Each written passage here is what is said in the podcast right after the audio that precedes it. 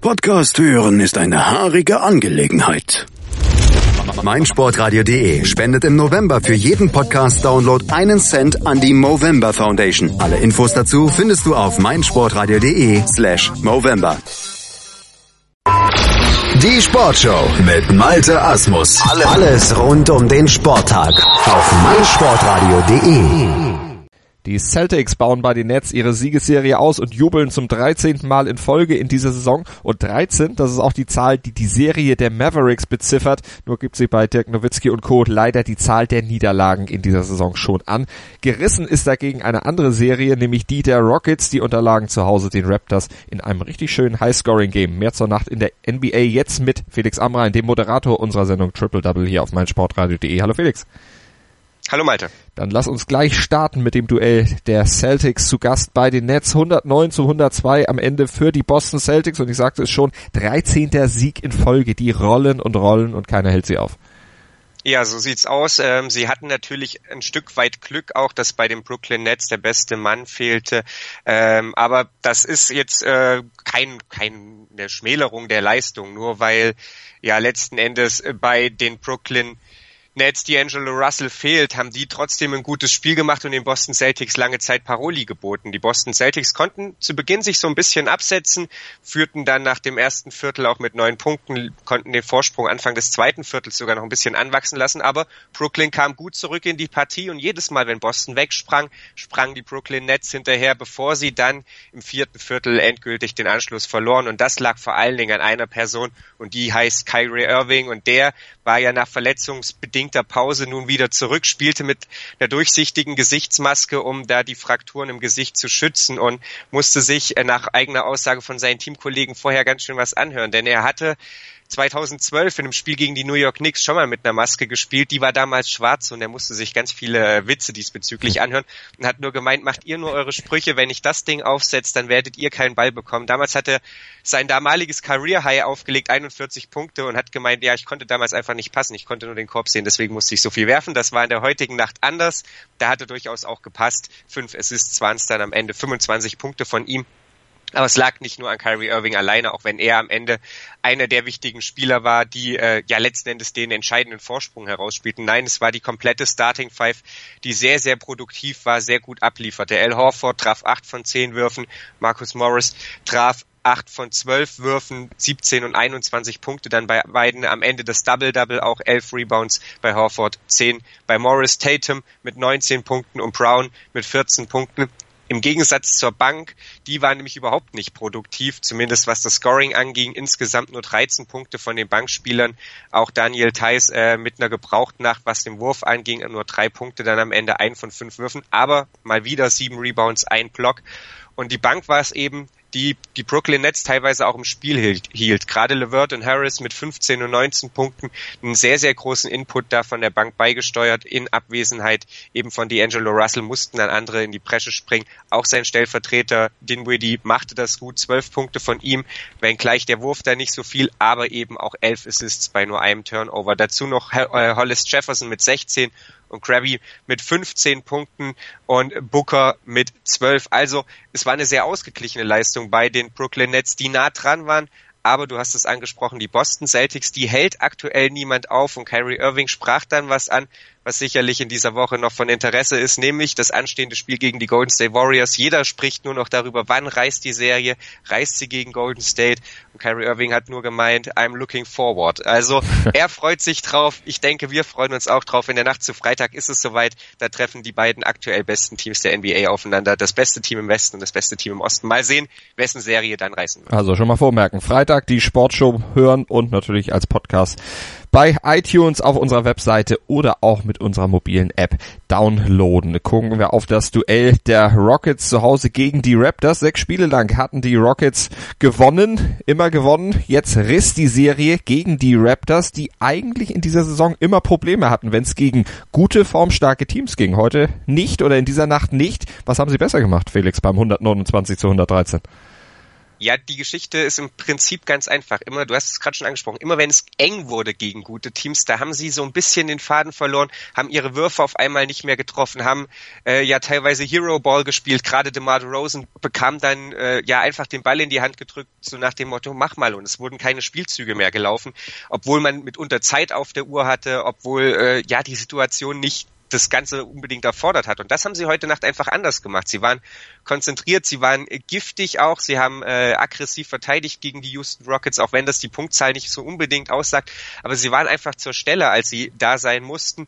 Und sie haben eben nicht nur DeMar Rosen gehabt, sondern haben ein ausgeglichenes äh, ja, Team heute Nacht an den Start bringen können. Vier der fünf Starting Five Spieler am Ende mit äh, ja, Punktausbeuten von über zwölf. Jonas Valanciunas war derjenige mit zwölf Punkten dazu. Der Rookie Anunobi mit 16 Punkten sein bisher bestes Spiel gemacht. Kyle Lowry mit 10 Assists, 19 Punkten, das Double-Double aufgelegt und eben The Rosen mit 27 Punkten. Dazu noch Unterstützung von der Bank durch Wright und äh, durch Miles mit 19 und mit 14 Punkten. Also sie haben sich einfach viel, viel breiter heute Nacht präsentiert, als wir das aus der bisherigen Saison gewohnt waren. Und das macht es natürlich dann für den Gegner auch schwer. Ähm, letzten Endes war es dann einfach auch so, dass sie ja immer eine gute Antwort darauf gefunden haben, was die Houston Rockets äh, versucht haben, die ihrerseits nicht sonderlich gut getroffen haben, trafen nur 30 Prozent ihrer Dreipunktwürfe. Bei Toronto fielen derer fast 47. Also das ist natürlich ein himmelweiter Unterschied da zwischen beiden Teams und das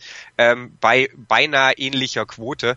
Ähm, ja, die Houston Rockets waren zu Beginn des äh, vierten, äh, dritten Viertels, äh, Entschuldigung, äh, schon mal so ein bisschen abgeschlagen. Sie hatten da äh, Probleme dann auch nach der Halbzeit äh, Toronto zu folgen, kamen dann aber noch mal ein Stück näher ran. Gerade James Harden war es dann, der im vierten Viertel einen Run nach dem anderen selber initiierte, aber letzten Endes dann eben nicht vollenden, äh, vollenden konnte. Fünf Punkte, so nah waren sie noch mal dran im vierten Viertel, aber dann kamen eben die Toronto Raptors zurück, machten letzten Endes den Deckel drauf äh, in Form von Kyle Lowry, von äh, auch DeMar Rosen und all den anderen und so war es letzten Endes ein vollkommen verdienter Sieg. Die Houston Rockets hatten natürlich James Harden, der einen neuen Rekord für die meisten Freiwürfe ohne Fehlversuch in der Franchise aufgestellt hat. 19 Mal äh, marschierte er an die Freiwurflinie, 19 Mal traf er.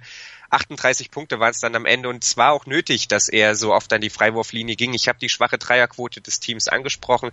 Drei von elf nur bei James Harden, acht von 25 dann aus dem Feld. Ähnlich miese Nacht dann auch noch bei Eric Gordon, der gar keinen Dreier verwandeln konnte. Null von sieben, drei von zwölf dann aus dem Feld. Am Ende dann, wie gesagt, 38 Punkte bei James Harden, sechs Rebounds, elf Assists und dazu aber eben auch noch neun Turnover. Das hat's nicht unbedingt besser gemacht. Eric Gordon dann am Ende mit zwölf. Aber es gab auch noch gute Leistungen bei den Houston Rockets, abgesehen von Harden. Clint Capela einmal mehr mit dem Double-Double der Schweizer. Elf Punkte, elf Rebounds. Trevor Ariza mit acht Rebounds, 20 Punkten und dazu beide mit guter Wurfquote von der Bank kommt. Dann noch Tarek Black mit 13 Punkten. Und das ist eben so ein bisschen das Problem. Sie waren heute Nacht wieder sehr auf James Harden auch angewiesen. Der hat Probleme mit seinem Wurf gehabt, hat dazu auch Probleme eben mit der Ballverteilung gehabt. Und ähm, dann gewinnen die Toronto Raptors eben auch solche knappen Spiele und Wayne Casey, der war äh, ja guter Dinge, dass es jetzt vielleicht den Schalter umgelegt hat und dass man diese Konstanz, die man heute Nacht bewiesen hat, äh, dass man die vielleicht mal jetzt mitnehmen kann und dass man einfach mit der Einstellung weiterarbeitet und dann geht für die Toronto Raptors sicherlich auch in der Western Eastern Conference, da spielen sie, äh, auch noch ein Stück was nach oben. Viel ging auch in dieser Nacht für die San Antonio Spurs. Die gewannen nämlich mit 97 zu 91 bei den Mavericks und Dallas hat damit die 13. Saisonniederlage kassiert. Und auf der Gegenseite, da feierte Greg Popovich, der Coach, ein besonderes Jubiläum. Der knackte nämlich die 500 Auswärtssiege Bilanz. Der hat jetzt als schnellster Coach der NBA-Geschichte diese 500 Auswärtssiege auf seinem Konto gehabt. 835 Auswärtsspiele hat er dafür gebraucht, 41 weniger als der legendäre Pat Riley. Und neben Pat Riley und Popovich gibt es sowieso nur noch einen, der in diesem 500er Club drin ist, nämlich Don Nelson. Also große Nacht für Greg Popovich. Ja, und er darf sich bei jemandem bedanken, der ausgerechnet aus Dallas auch noch kommt, nämlich Lamarcus Aldridge. Äh, hat die ganze Sache dann am Ende möglich gemacht und an dem sind die Mavericks schlicht und ergreifend verzweifelt. 32 Punkte am Ende dann von Lamarcus Aldridge, der 12 von 21 Würfen traf und derjenige war, äh, an dem sich das Team ja festgehalten, an dem sie sich orientiert haben. Die Dallas Mavericks haben, und das muss man so sagen, wahrscheinlich eines ihrer besten Saisonspiele heute Nacht gemacht. Sie ähm, lagen zur Halbzeit ja hinten. Das war aber alles noch in einem überschaubaren Rahmen, verloren dann im dritten Viertel so ein bisschen den Anschluss, kamen aber zurück, waren tatsächlich äh, dann bis auf ja, zwei Punkte zum äh, Beginn des vierten Viertels dran, haben dann tatsächlich sogar auf einen Punkt verkürzen können, aber wie schon im Spiel gegen Cleveland haben sie es einfach nicht geschafft, dann irgendwie mal die Führung zu übernehmen und das Momentum endgültig auf ihre Seite zu ziehen.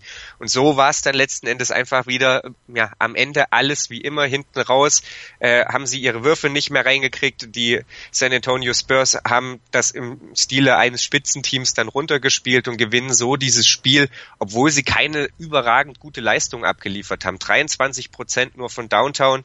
Äh, die Spurs sind nicht als Team bekannt, das übermäßig viele Dreier wirft, aber die Quote war dann dennoch ähm, ja alles andere als berauschend. Ähm, genauso war es allerdings auch bei den Mavericks, die ja durchaus ein Dreierteam sind, die allerdings auch keine 30 Prozent heute Nacht trafen. Das lag allerdings nicht am Rookie und am Lichtblick Dennis Smith Jr. Der traf nämlich fünf von elf Dreiern, stellte ein neues Career High auf 27 Punkte von ihm, dazu noch sechs Rebounds und sechs Assists, äh, zwei Assists bei allerdings eben auch sechs Turnovern. Aber der Junge ist eben gerade erst frisch in der Liga, da kann man ihm es nachsehen anderes Thema bei den Mavericks sind natürlich immer die vielen Minuten von Dirk Nowitzki und warum bekommt er sie? Dieses Mal waren es 29 und dieses Mal waren sie aber auch gerechtfertigt, denn er lieferte eine der besten Leistungen in den letzten Wochen ab. Fünf von acht Würfen waren am Ende drin, zwölf Punkte, sieben Rebounds, sechs Assists, nur ein Turnover. Also er versuchte alles um sein Team im Spiel zu halten. Äh, und es gelang ihm lange Zeit dann eben auch ganz gut. Harrison Barnes war am Ende dann äh, zweitbester Scorer zusammen mit JJ Barea. Der kam von der Bank für 16 und Harrison Barnes brauchte allerdings eben auch 16 Würfe für 16 Punkte. Da ist man einfach anderes von ihm gewöhnt und da muss er auch andere Leistungen zeigen. Bei den San Antonio Spurs war neben LeMarcus Aldridge vor allen Dingen Patty Mills auffällig, 19 Punkte, von ihm 4 von 9 Dreiern, 7 von 13 Würfen am Ende. Und ja, ich hatte es angesprochen, die Dallas Mavericks waren lange Zeit dieses Mal dran, hatten äh, ja vielleicht mal die Möglichkeit, wieder einen Überraschungssieg zu landen, wie, ihn, äh, wie sie ihn schon gegen, gegen Memphis gelandet haben oder auch gegen Washington. Denn aktuell muss man sagen, ist einfach jeder Sieg in dieser Mannschaft eine Überraschung, insbesondere solange Rick Carlisle und Nerlens Noel äh, ihre kleine Privatfehde weiter ausfechten und somit äh, die Dallas Mavericks einfach im Frontcourt nicht so auftreten können, wie sie es vielleicht könnten. Fünf Minuten gab es dieses Mal für Nerlens Noel und ähm, das vielleicht auch ein Grund, warum LeMarcus Aldridge da als Big Man eben so rumwüten konnte, wie er wollte, wenn Dirk Nowitzki fast 30 Minuten spielen muss und wir alle kennen seine Defense, dann machst du es natürlich Leuten wie LeMarcus Aldridge auch einfach zu leicht. Und ähm, das müssen die Dallas Mavericks irgendwie abstellen, wenn mhm. sie in dieser Saison noch ein paar Spiele gewinnen wollen. Dass es nicht viele werden, das hat sich mittlerweile noch sehr, sehr deutlich gezeigt. Jetzt sind schon 13 Niederlagen und ob die Atlanta Hawks in negativer Hinsicht dann Schritt halten können, die stehen momentan bei 12 Niederlagen. Das hört ihr dann morgen hier bei uns in der Sportshow auf meinsportradio.de live und als Podcast. Denn die Hawks, die empfangen die Sacramento Kings und dort geht's darum, zwei Teams mit negativen Serien. Welche Serie ist schlechter? Wir werden es morgen erfahren hier bei uns in der Sendung und hört vor allen Dingen auch noch rein in Triple Double. Gibt eine neue Ausgabe unseres NBA Talks mit dem Kollegen Felix Amrein. Felix, was habt ihr als Wochenthema in dieser Woche euch rausgesucht? Ja, wir haben uns tatsächlich lustigerweise über diese Serien unterhalten, nämlich die Negativserie der Atlanta Hawks und der Dallas Mavericks, eben auch darüber, wo äh, da der Hund begraben liegt und wir feiern ein wenig den unfassbaren Lauf der Boston Celtics, mal schauen, wie lange er jetzt noch anhält. Ich hatte es schon angesprochen, Golden State ist der nächste Gegner und analysieren so ein bisschen, wie es denn zu diesem Lauf kommen konnte nach dem Horrorstart mit der Verletzung von Gordon Hayward. Also hört rein auf meinsportradio.de auf unserer Webseite, bei iTunes oder auch mit unserer mobilen App ganz bequem von unterwegs. Felix, vielen Dank. Mein Lieblingspodcast auf meinsportradio.de. Hallo, hier ist Malte Asmus. Jeden Montag um 19 Uhr hörst du mich zusammen mit Desiree Wolf und Thomas Wischnewski bei Nur Golf. Nur Golf ist für dich der Double Albatross unter den Sportpodcasts? Dann gib uns dein Feedback auf iTunes und bewerte Nur Golf mit 5 Sternen. Dir gefällt, was du hörst? Dann rezensiere unsere Sendungen jetzt auf iTunes und gib ihnen 5 Sterne.